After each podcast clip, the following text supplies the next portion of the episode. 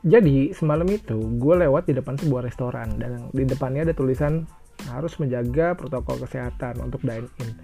Nah bagi gue itu kalau gue perhatikan dine in itu kan nggak mungkin lo pakai masker. Tambah lagi juga lu tetap harus cuci tangan lah. Gak mungkin lo makan nggak cuci tangan dulu atau mungkin setelah makan lo nggak cuci tangan dulu.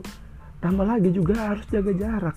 Yang enak coy misalnya makan dempet-dempetan itu nggak mungkin jadi ya menurut gue sih agak aneh aja kalau misalnya lu tetap membuat peraturan, tetap menjaga protokol kesehatan. Ya sebenarnya sih kita udah ngelakuin itu semua.